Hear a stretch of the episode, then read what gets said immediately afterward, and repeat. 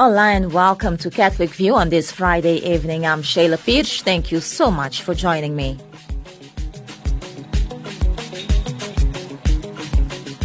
Coming up in today's broadcast, we'll be talking about Congolese prophetic voices.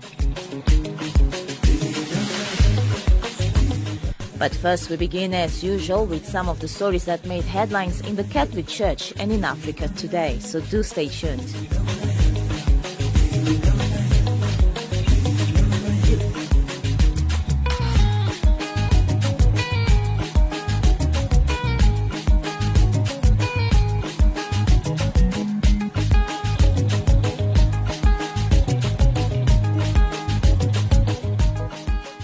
This is Archbishop Buti Tlhagale of the Catholic Diocese of Johannesburg.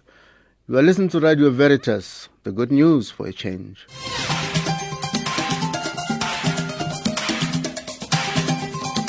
And in your headlines this Friday evening, we take a look at Pope Francis' first day in Peru. Congolese Catholics worldwide march for democracy. And Pope of Surprises does it again. Francis performs marriage ceremony aboard plane in Chile. Good evening once again. I'm Sheila Pires. Pope Francis arrived in Peru's capital city, Lima, yesterday evening, beginning the second leg of an apostolic visit that is also scheduled to take him to the Amazon city of Puerto Maldonado and to the northern coastal city of Trujillo. Colin York has more. Thousands of people lined the streets of Lima, waving and singing as they welcomed the Holy Father. The people of Peru are awaiting the pontiff's words and presence with high expectation and his visit promises to be dense with activity and inspiration as he is scheduled to address political leaders, celebrate Holy Mass, meet with priests and religious, and pay tribute to the nation's beloved Virgin of La Puerta. One highlight of Francis's visit will be his meeting today with the indigenous peoples of Peru's Amazon rainforest, during which he is expected to issue a message of warning and of hope to the world. Back home, two religious brothers of charity have been killed in a car accident in Johannesburg in the early hours of this morning. Local Superior Brother Anthony Colpert and Regional Superior Brother Constantino Kawunda were traveling with a driver when their vehicle was hit from behind as they traveled on the N12 highway near OR Tambo Airport.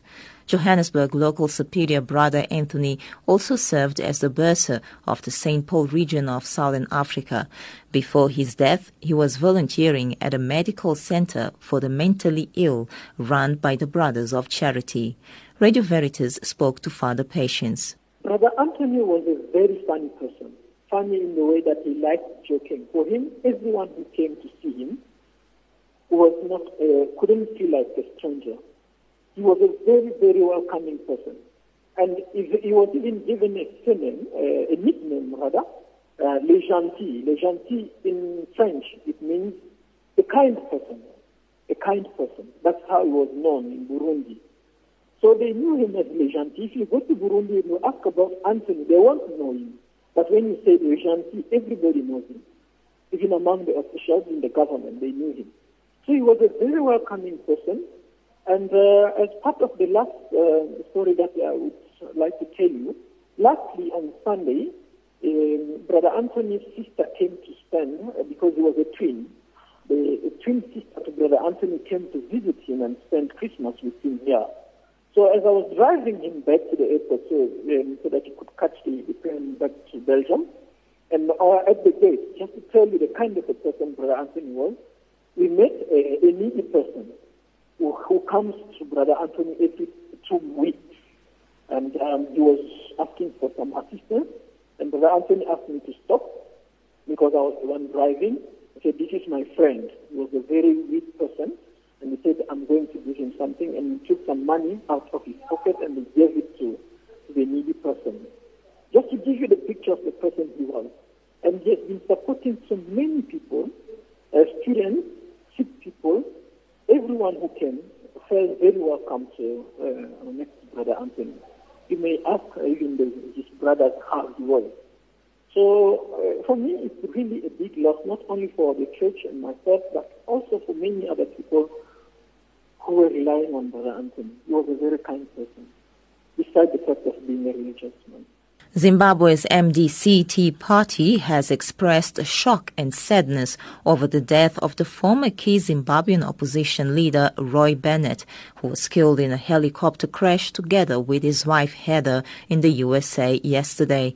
Colin York has more. State police confirmed Bennett's death after a helicopter carrying him and five others went down in a mountainous rural area of northern New Mexico.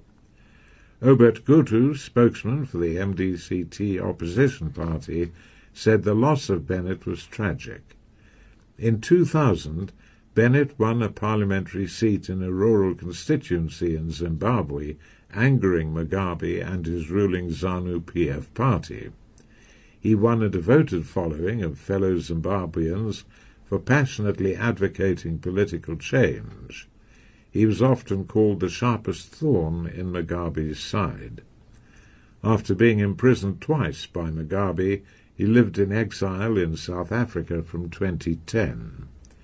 In Zimbabwe, Tendai Biti, a prominent opposition leader and a former finance minister, tweeted, The Bennett's tragic passing is a blow to our struggle.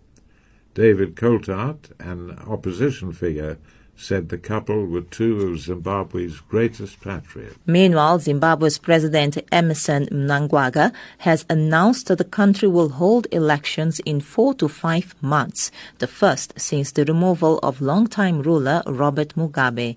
Vincent Makori reports. Mnangagwa is reported to have made the pledge Wednesday during an unofficial trip to neighboring Mozambique. The state-owned Herald newspaper says Mnangagwa pledged to ensure free and fair elections to ensure Zimbabwe engages the world as a qualified democratic state. Elections had been expected to be held in either July or August. Mnangagwa replaced 93-year-old Robert Mugabe, who ruled Zimbabwe for 37 years before he was forced to resign under pressure last November by the military. Society for African Missions, Father Donald Zagore, says the Catholic and Christian community of the Democratic Republic of Congo will continue to support democracy and the Catholic Church in Congo. Nosipo Hadebi has more. Speaking during an interview with Agenzia Fides, Father Donald was commenting on the tension mounting in Congo between the church and the government of incumbent President Joseph Kabila. Kabila has refused to step down despite his term ending in 2016 and has delayed an election until December this year. Six people were killed and more than 120 were arrested by security forces on New Year's Day during demonstrations against the presidency of Joseph Kabila led by an archdiocesan lay coordination committee. Meanwhile, in South Africa, scores of Congolese took to the streets of Yeoville to march in solidarity with the Catholic Bishops' Conference in Congo. Chancellor of the Johannesburg Archdiocese, Father Jean-Marie Didho, spoke to Radio Veritas about the worldwide marches taking place this weekend. Christian community in Congo is organizing this coming Sunday, the 21st of uh, January 2018, that after they've uh, uh, finished their masses and uh, uh, other religious uh, services in their various churches there in Kinshasa, they will go on the streets to march and to demand what is their right the Congolese diaspora in Belgium, in France, are doing the same today, the 19th as we speak. And uh, on the 21st, those also, uh, Germany, the other uh, countries in Europe and uh, in America, the Congolese diaspora will also be marching on the 21st. The Joint Commission of the Union Superiors General and the International Union Superiors General Justice, Peace and Integrity of Creation and Solidarity with South Sudan are this week holding a roundtable discussion that will bring together men and women religious for a panel discussion about the ongoing political unrest in the Democratic Republic of the Congo and South Sudan. According to a communique released to Vatican Radio, participants at the roundtable discussion will experience a sensitive and faith-filled panel discussion around the importance of being committed to personal peace, attentively living in harmony, and consciously maintaining peace. And finally, in his five years in office, Pope Francis has gained a reputation for tossing protocol out of the window and embracing spontaneity. Yesterday, he ran true to form with another papal first. He married two flight attendants on board his flight from Santiago to Iquique, where he was to say the final Mass on his trip to Chile.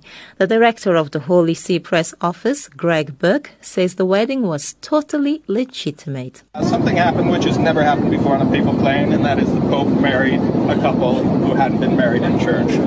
Doctrinally, it's okay because to be married, the actual the ministers are the are the the people themselves. You just need a witness. Uh, there are a couple other things. Normally, there are publications and there's some things that have to be passed over, but it's it's totally legit and and everyone's happy. The couple is already married civilly, as I understand. That's what they said. They met eight years ago on a plane. And the Pope, it was his own idea, Greg? No, it was not the Pope's idea. It was their idea, but the Pope was happy to do it. And that was a look at some of the stories that made headlines in the Catholic Church and in Africa today.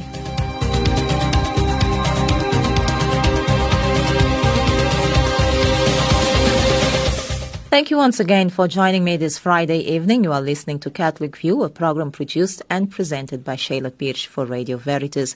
Coming up next is our feature program, and today we look at Congolese prophetic voices.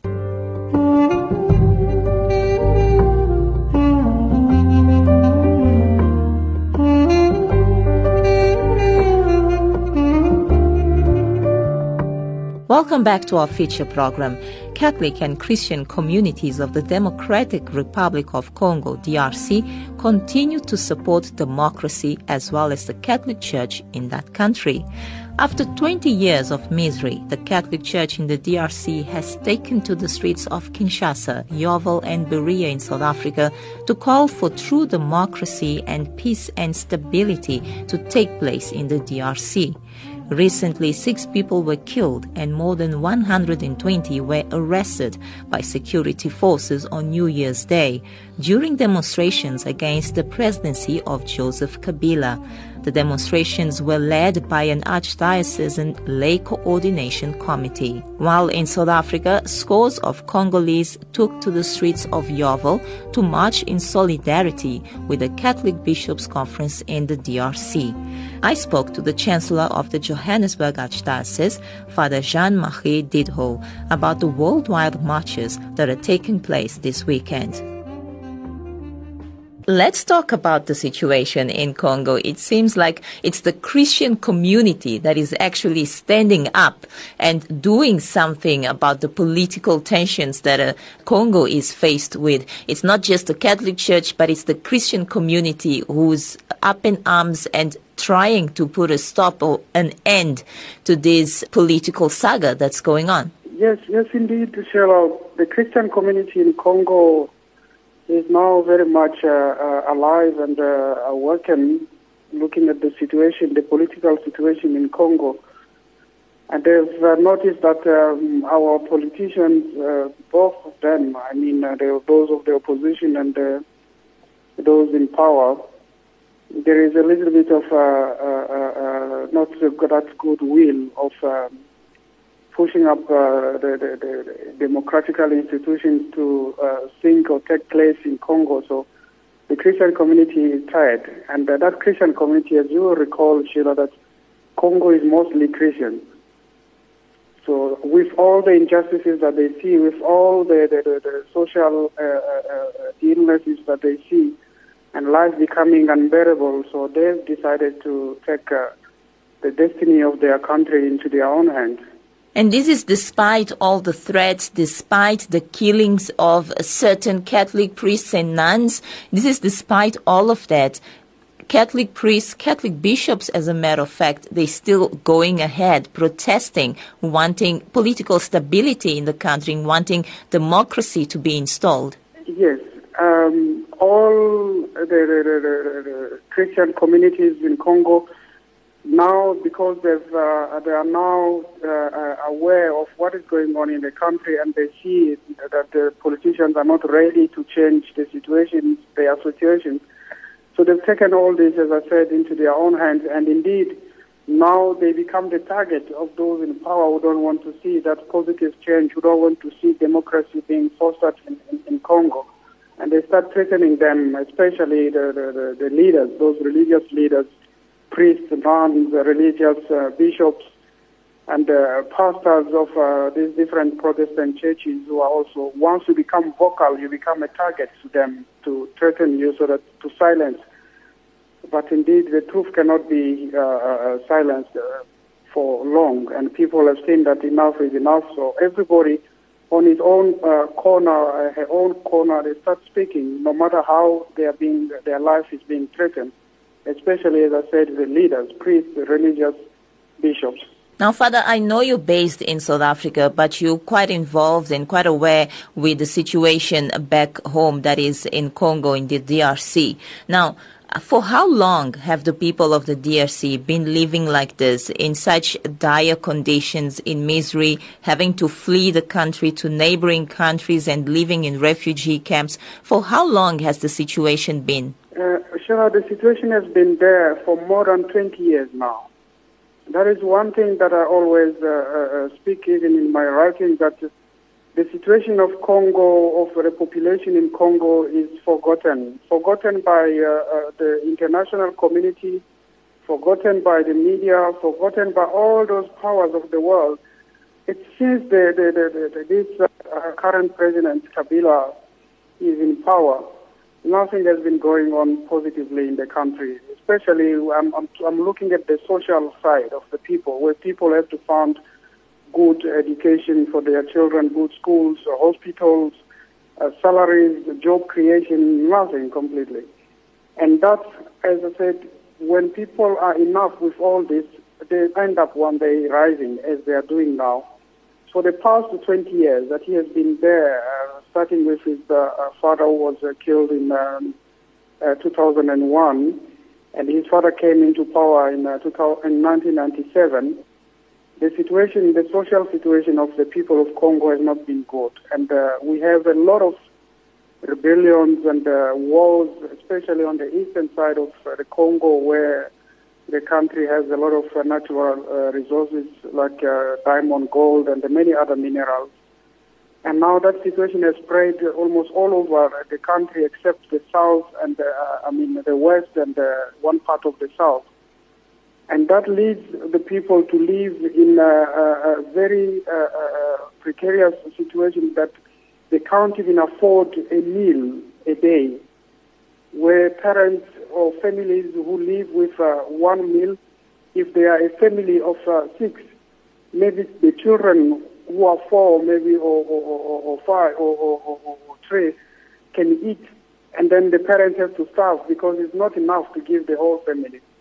And this thing has been going on and on, uh, going on and on, and uh, people are enough with it, and they say enough is enough. They have to now take the situation in their own hands. So that's how the situation of Congo has been there. That for so long that they've endured all these miseries and suffering, and now they decide to take their own destiny in their own hands.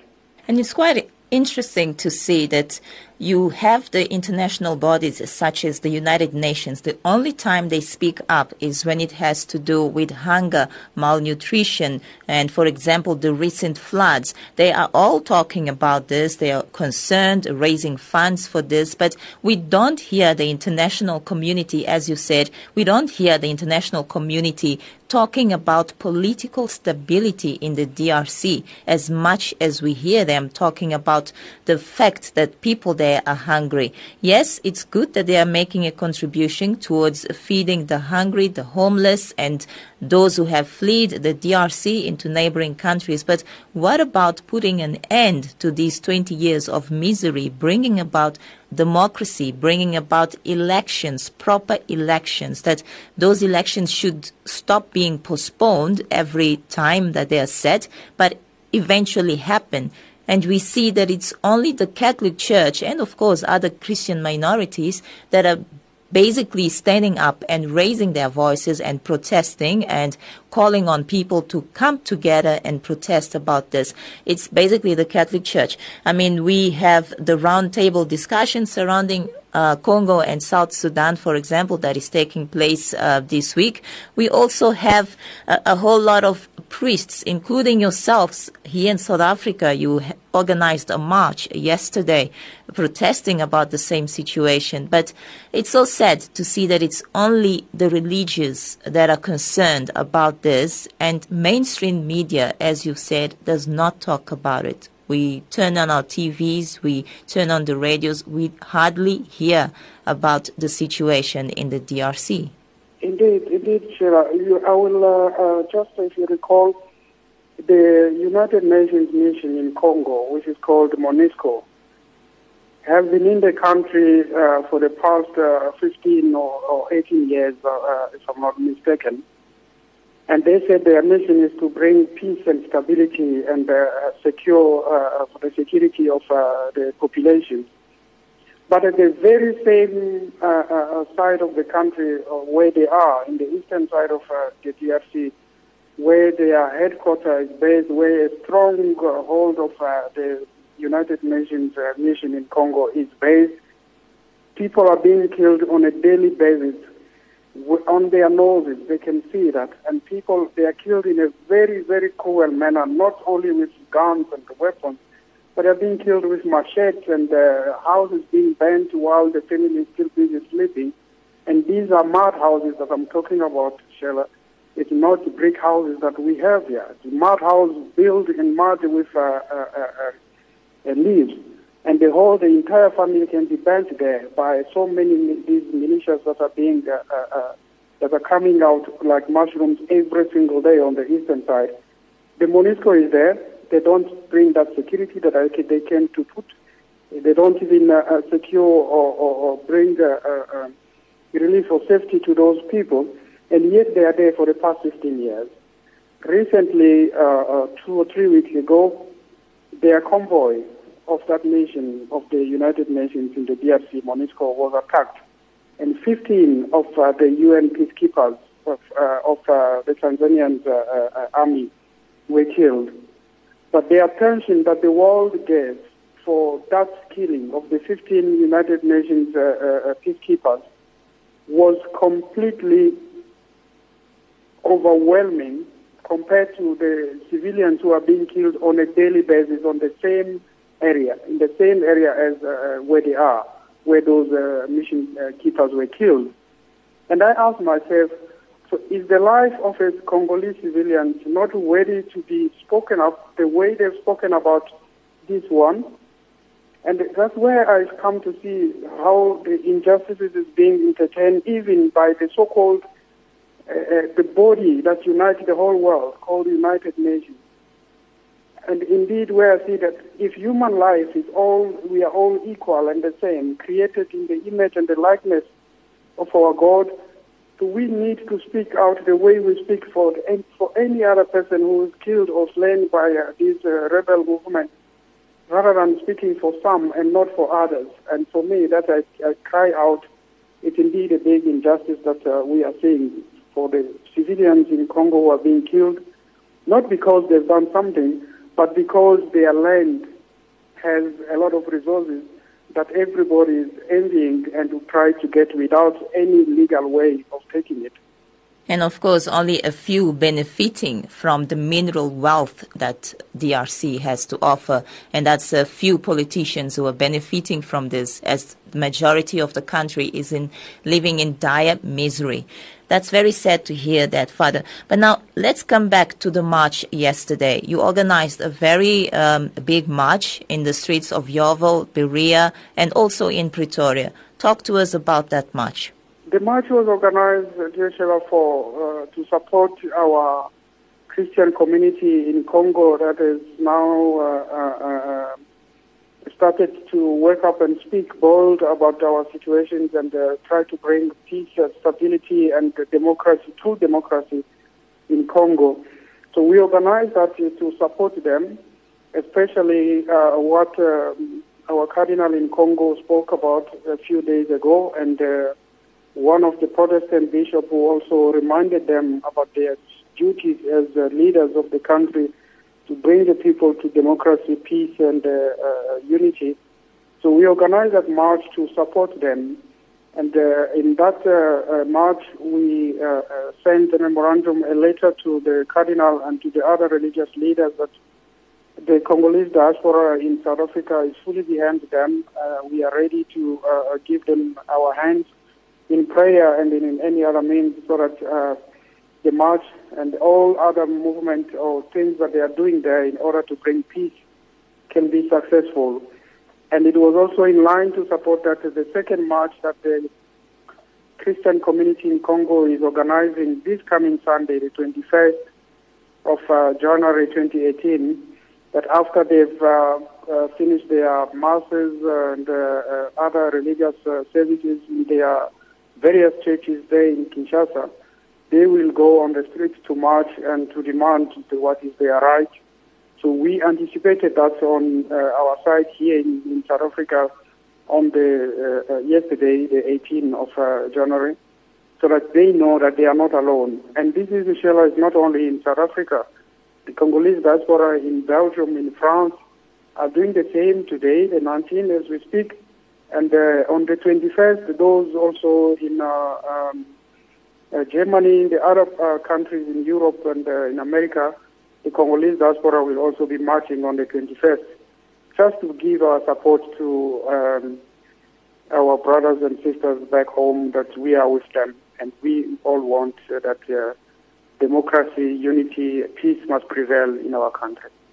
This is what you call a through um, stand up by Christian community, a prophetic voice in society. This is what you call Christian unity, fighting towards a common goal, which is to bring about peace and stability and democracy, which is most important, democracy in the DRC. It's quite good to see that Congolese uh, Christians in the diaspora are coming together, are finally holding hands and standing up, raising their voices. And I truly hope that more media will be talking about this, that, you know, your mainstream media will be talking about this, not just us here at Radio Veritas, but I hope that more people will get to hear about what's happening in that country and that others learn from uh, the DRC that as Christians, we are supposed to also be involved in what's happening in our society. Just like Pope Francis always advises us that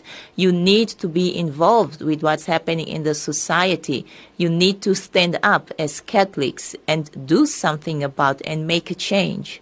Exactly, dear Sheila. That's, that's what we are really uh, uh uh, uh, uh, praying for. That, as you have said, that the world stop speaking bold about it and uh, uh, the media join us to pass the message that this is what is going on in, in the DRC and that also as uh, uh, one thing that I wanted to forget, those in power in DRC are saying that no, the church is now becoming political, the church is now taking sides, the church is now uh, uh, trying to uh, overthrow the government and uh, they've forgotten their mission of uh, some of them are even quoting uh, the Bible uh, ironically saying give to Caesar what belongs to Caesar. And I said no. The Catholic uh, social teaching reminds us of all our duties to do a thing in line with our God that what the church is doing is not against the government is not against the civil power, but indeed we are in line with our Catholic social uh, teachings, that doctrine that we have in the church. That we need to take care not only of uh, the soul, but also the body. So the church is not even having any intention, can it be the Catholic Church or our brother Christians of other denominations, of taking the political power and uh, govern the country. No. We are fostering what our social teaching reminds us to do. And that indeed we have to stand, as you said, with a prophetic voice as a church, as Christians, that we need to see uh, justice, equality in our country, that everybody must indeed benefit and enjoy the resources that we have in our country, not only a minority who takes it for, them, for themselves, and think that they own the country and the country has become like a farm that belongs to their, their families. No. We said all of us as Christians, as citizens of the country, must benefit from the resources of our country. Their children go to best schools. Some of them don't even study in the country. They study outside, in Europe, America, here in South Africa. But our children and uh, uh, uh, uh, our brothers and sisters who can't even afford to go out because they don't even have the means to put food on their uh, uh, plate. So they are there, and they don't maintain schools. hospitals is even worse. Whenever they fall sick themselves, they are being rushed outside of the country to go and get the best medical treatment outside. And they don't maintain hospitals. And all that, when the church speak, they say, no, the church is now becoming political. And indeed, we are not political. We are just speaking in line with our social doctrine, the social teachings of the church. Father Jean Marie, I sympathize with you and the people of the DRC. And on that note, I'd like to say thank you very much for availing yourself and talking to us about the situation in the DRC and what the Congolese in the diaspora are doing, the Christian and Catholic Congolese are doing to stand up against the ills that are happening in the DRC. So thank you so much for your time. Thank you very much, uh, dear Sheila, for giving us this opportunity to speak uh, about the situation of Congo in Radio Veritas. Uh, we give thanks to you and to Radio Veritas. May God bless you. Thank you.